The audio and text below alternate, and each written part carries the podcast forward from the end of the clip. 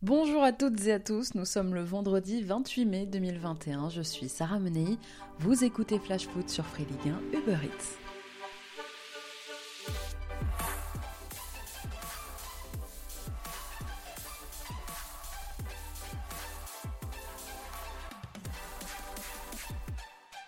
Nantes fait un premier pas vers son maintien. Hier soir au stadium, dans un match animé dans l'ensemble, ce sont finalement les Canaries qui se sont imposés face au TFC en barrage aller. À cette occasion, les deux entraîneurs Antoine Comboiré et Patrice Garande avaient aligné leurs équipes types, séduisantes en première période avec des réalisations de Ludovic Blas et de Randall Colomwani, et plutôt gestionnaires en seconde période. Les Nantais ont profité de la fébrilité des Toulousains. Score final de buts 1 pour les Canaries qui, avec leurs deux buts inscrits à l'extérieur, prennent une sérieuse option donc pour le maintien en Ligue 1 avant le barrage retour dimanche à la Beaujoire. J'espérais gagner et c'est ce qu'on a fait donc je suis super content. Euh, on a vu qu'en deuxième mi-temps c'était un peu plus compliqué. On a baissé un peu de pied physiquement. Euh, mais voilà donc euh, c'est surtout donc une première partie intéressante. on a pris, comme on dit, un petit avantage. Maintenant, il faut finir le travail, il faut rester concentré, mm. ne pas se la raconter. Parce que, comme ils, comme ils, disent les anciens, euh, le boomerang, il revient très vite. Hein. Ne pas s'enflammer, bien sûr, dit Antoine Camboiré, mais les Nantais pourront quand même aborder le match retour avec une certaine confiance, puisque pour espérer remonter en Ligue 1, les Toulousains devront s'imposer par au moins deux buts d'écart. Alors le TFC retrouvera-t-il la Ligue 1 un an après l'avoir quitté, ou Nantes conservera-t-il sa place dans l'élite? Réponse dimanche soir, 18h.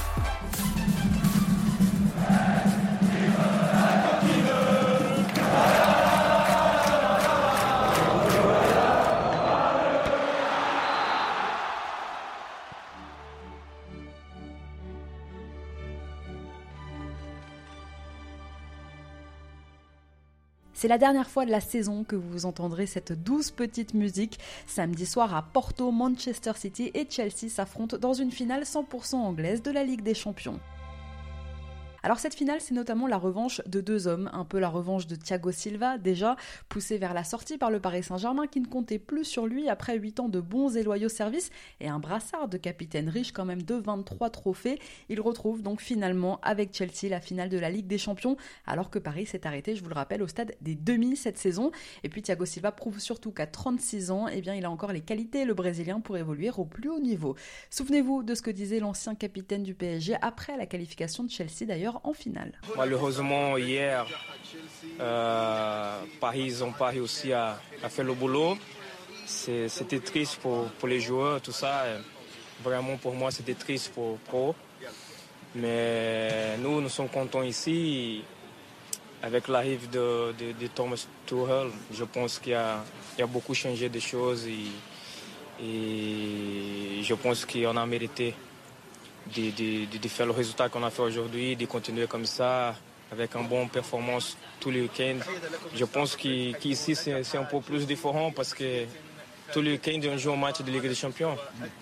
Et je pense qu'à la fin, tu es mieux préparé pour le match.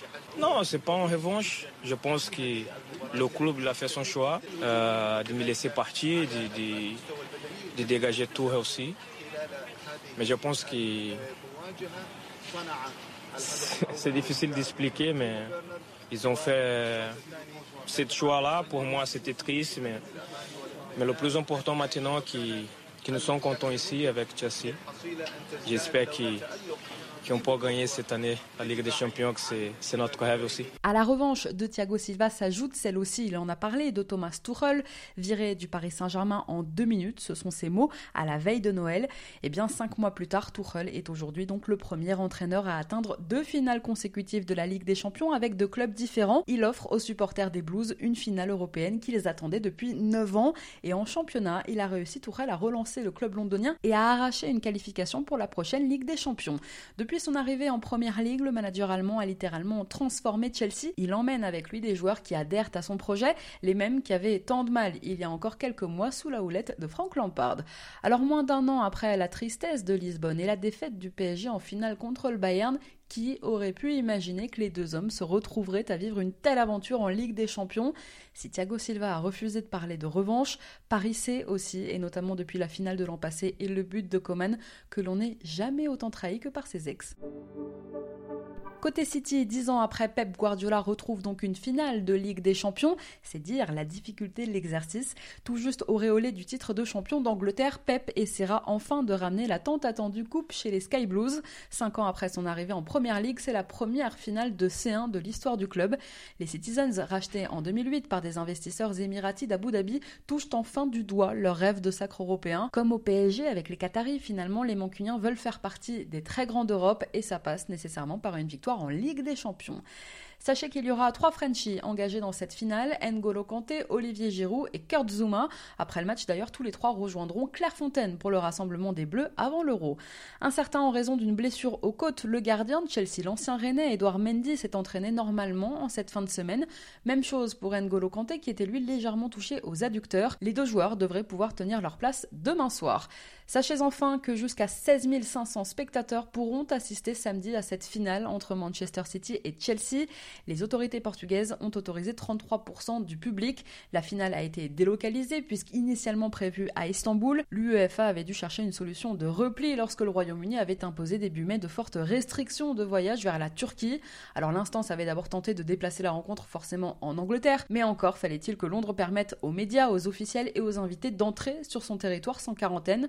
Faute d'obtenir cette dérogation de la part du gouvernement britannique, la fédération portugaise avait proposé son aide à l'UEFA, comme en août dernier, finalement, lorsque Lisbonne avait accueilli le Final 8. L'UEFA a loué 6000 billets à chaque finaliste, donc 6000 supporters de Chelsea, 6000 supporters de City, s'y ajoutent les traditionnelles invitations et 1700 billets réservés au grand public, vendus depuis lundi, selon le principe du premier arrivé, premier servi. Crise sanitaire oblige, l'accès au stade d'Oudragao nécessitera la preuve d'un test négatif au Covid et les spectateurs venus de l'étranger devront respecter les conditions d'entrée sur le territoire portugais. Comme le Portugal figure sur la liste verte des autorités britanniques, ni les joueurs ni les supporters anglais ne devront subir de quarantaine à leur retour au Royaume-Uni. Sachez enfin qu'il y a eu euh, hier soir à Porto quelques affrontements entre plusieurs supporters anglais et la police portugaise. Manchester City-Chelsea, finale de la Ligue des Champions, coup d'envoi demain 21h. Un jour il ira, le lendemain, il ira pas. Bon, finalement, Christophe Galtier ne devrait pas aller à Lyon. Auréolé d'un titre de champion de France, mais aussi d'entraîneur de l'année au trophée UNFP, l'entraîneur du LOSC est à la mode. Je vous en parlais cette semaine, il a rencontré l'état-major lyonnais mardi soir, et du côté de l'OL, on se montrait plutôt optimiste. Et eh bien finalement, selon les informations d'RMC Sport, Galtier aurait appelé lui-même Jean-Michel Aulas en cette fin de semaine pour lui dire qu'il n'acceptait pas l'offre lyonnaise. Une offre qui se matérialisait par un contrat de 3 ans et la possibilité d'emmener avec lui 4 adjoints. Eh bien c'est non. Alors outre l'OGC Nice, dont l'ambitieux projet Ineos attire beaucoup Galtier, l'intérêt d'autres formations inciterait l'ancien entraîneur lillois à prendre le temps de la réflexion. Celle-ci devrait s'achever dans quelques jours, cette réflexion, puisqu'il souhaiterait être fixé sur son avenir au plus tard le 1er juin pas facile d'avoir l'embarras du choix. Bon, en attendant, l'équipe annonce aujourd'hui que l'OL a déjà avancé sur une autre piste, celle menant au néerlandais Peter Bosch. Le technicien de 57 ans, passé par l'Ajax Amsterdam et le Bayer Leverkusen, serait tenté par le projet lyonnais. Si les autres premiers choix de l'OL, Roberto De Zerbi et Marcelo Gallardo, finalement n'ont pas abouti, eh bien c'est donc Bosch qui serait aujourd'hui la priorité des Lyonnais. Leader de Bundesliga avec Leverkusen en décembre, Peter Bosch n'avait pas réussi à maintenir cette dynamique. Il avait vu son équipe sombrer à la sixième place du classement avec 10 défaites en 17 matchs. Il avait été remercié au mois de mars. Alors c'est un entraîneur Peter Bosch qui a déjà croisé la route de Lyon puisque coach de l'Ajax en 2016-2017, il avait atteint la finale de la Ligue Europa, éliminant au passage l'OL en demi. Bosch parle d'ailleurs le français pour avoir joué à Toulon entre 1988 et 1991. Le mariage avec l'OL pourrait donc aboutir.